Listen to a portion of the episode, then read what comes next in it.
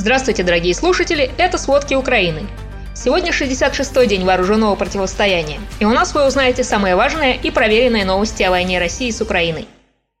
Сначала о горячих точках. Российские войска штурмуют рубежное и попасную в 50 километрах северо-западнее Луганска. За прошедшие сутки города Луганской области выдержали 16 массированных артиллерийских атак. Глава Луганской областной военной администрации передает, что многие дома повреждены в Рубежном, Новодружеском, Горском и Ореховом. Есть погибшие и раненые. Одна школа была разрушена в Рубежном, две школы сгорели в Северодонецке. Российские войска расстреляли два эвакуационных автобуса по Попасной Луганской области. Об этом сообщает руководитель Попасянской городской военно-гражданской администрации Николай Ханатов. По его словам, среди пассажиров был 31 человек. Известно, что они добрались до населенного пункта и попали под обстрел. Связи с пассажирами автобуса, водителем и организаторами эвакуации нет. 29 апреля стало известно, что украинские войска нанесли удар по железнодорожному мосту Лиман-Райгородок через Северный Донец. Это в 130 километрах севернее Донецка. В момент взрыва на мосту находились российские грузовые вагоны. Они упали в реку. Об этом сообщает пресс-служба операции Объединенных сил Украины. Теперь железнодорожное сообщение с поселком Лиман в эпицентре боев на Донбассе невозможно. Наступление российских войск под Изюмом пока не продвинулось. Национальная гвардия Украины сообщает, что уничтожила более 30 единиц техники армии России на Изюмском направлении. Нацгвардия совместно с артиллеристами ВСУ нанесли удар по месту нахождения российских войск. По словам нацгвардейцев, среди уничтоженного вооружения более половины танков. Ранее сообщалось, что российские войска перемещают подразделения с территории Белгородской области в район Изюма в Харьковской области. Мирное население страдает от обстрелов. По данным глав областей, утром субботы 30 апреля войска обстреливали Луганскую, Харьковскую и Херсонскую область. В Харькове особенно стильно обстреляли крайний восточный жилой район – Салтовку. Один человек ранен. В течение суток российские войска обстреливали селения Богодуховского, Изюмского и Лазовского районов. В Днепропетровской области ракета попала в село Синельниковского района. Пока без погибших и пострадавших, но данные уточняются. В Запорожской области продолжаются активные бои в районе Гуляй-Поля, на 100 километров восточнее Запорожья. С обеих сторон стреляет артиллерия. Еще одно массовое захоронение было обнаружено в Киевской области. Владимир Зеленский рассказал польским СМИ, что более 900 мирных жителей были убиты российскими войсками в области. Президент Украины заявил, что еще больше тел сожгли в мобильных крематориях.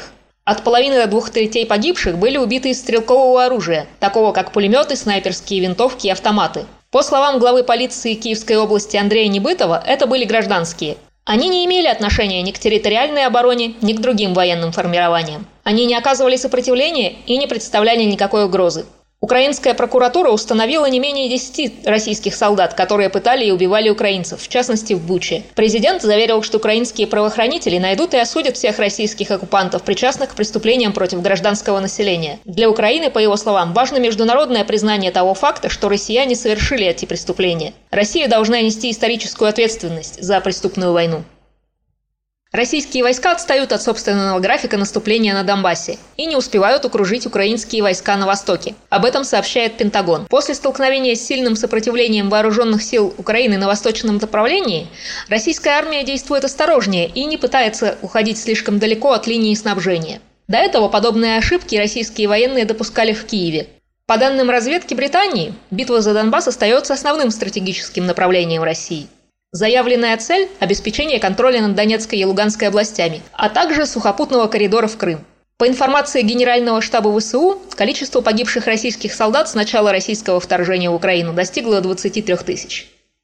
Губернатор Брянской области Александр Богомаз заявил об ударе по нефтеналивному заводу в регионе. Он обвиняет вооруженные силы Украины. По его словам, на территории области пытался залететь украинский самолет – его пытались сбить российские ПВО. В результате в поселок Жеча Стародубского округа попало два снаряда. Взрывная волна повредила обшивку технологических зданий нефтеналивного терминала. Второй снаряд упал на прилегающую территорию. Жертв нет. Украинское военное командование пока не комментирует это.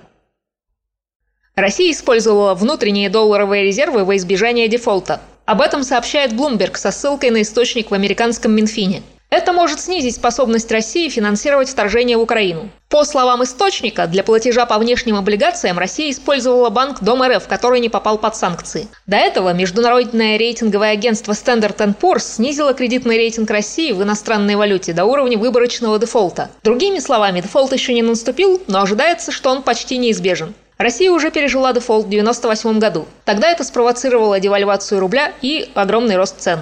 Не менее 7,5 миллиардов долларов. Во столько обошлись одни ракеты, бомбившие Украину бюджету России по подсчетам Forbes. По экспертным подсчетам, общая стоимость выпущенных ракет превышает годовые бюджеты всех регионов России, кроме Москвы, Московской области и Санкт-Петербурга. Ранее заместитель министра обороны Анна Малер заявила, что Россия выпустила по Украине более 1300 ракет. США начали дополнительно обучать украинских военных использовать технику, которую недавно выделили Украине для обороны. Об этом сообщает издание «Укринформ» со ссылкой на представителя Пентагона Джона Кирби. Сами учения проходят на военной базе в Германии. Основную часть учений проводит Нацгвардия Флориды. Украинские силы уже прошли начальную артиллерийскую подготовку в других местах. Еще, по крайней мере, в двух местах в Европе украинских военных научат использовать иностранное вооружение. А совсем скоро в Украину прибудет дополнительная военная помощь Испании. 200 тонн испанского груза уже находятся в Польше, как сообщает Associated Press. Министерство обороны Испании подтвердило прибытие корабля в Польшу. По словам премьер-министра Испании Педро Санчеса, в состав партии входит 30 грузовиков, а также несколько специальных тяжелых транспортных машин и 10 небольших автомобилей. Это самая большая партия, предоставленная на сегодня. Она более чем вдвое превышает то, что Испания до сих пор отправляла ранее. До этого министр иностранных дел России Сергей Лавров заявил, что любой груз вооружений Киеву из-за рубежа, находящийся на территории Украины, является законной целью для России.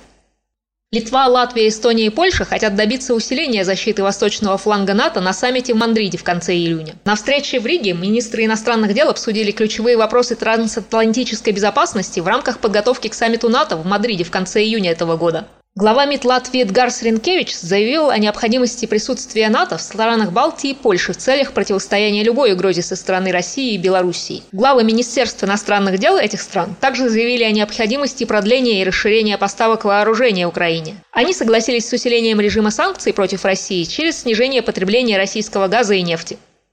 Миру не стоит бояться ядерной угрозы со стороны России. Такое заявление обнародовал министр иностранных дел России Сергей Лавров. Он добавил, что Россия не находится в состоянии войны с НАТО, ведь такое событие могло бы увеличить риск ядерной войны. Несколько дней ранее сам Лавров говорил о реальности ядерной угрозы. По его словам, такую угрозу нельзя недооценивать. Более того, сам президент России Владимир Путин угрожал ударами по странам, которые будут вмешиваться в войну России против Украины. На Совете законодателей в Петербурге он назвал возможные удары молниеносными.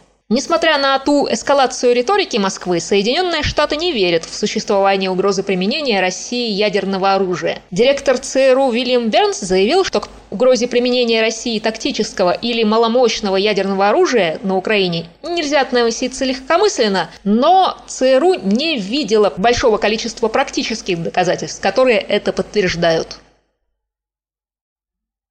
Президент Индонезии Джоко Видода пригласил на саммит Большой Двадцатки Владимира Зеленского. Мероприятие пройдет в ноябре, а посетить его планирует и президент России Владимир Путин.